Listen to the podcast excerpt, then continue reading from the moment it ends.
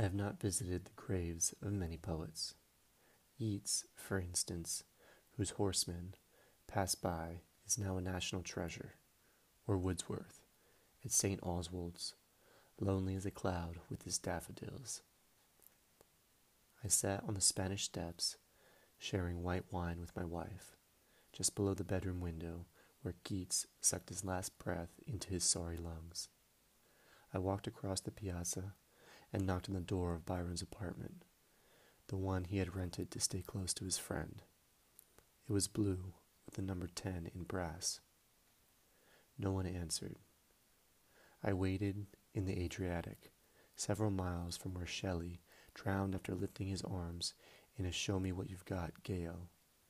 His small boat tossed like a half eaten melon, sea salted and wary of the public, their fingers poking, knuckles thumping his skin.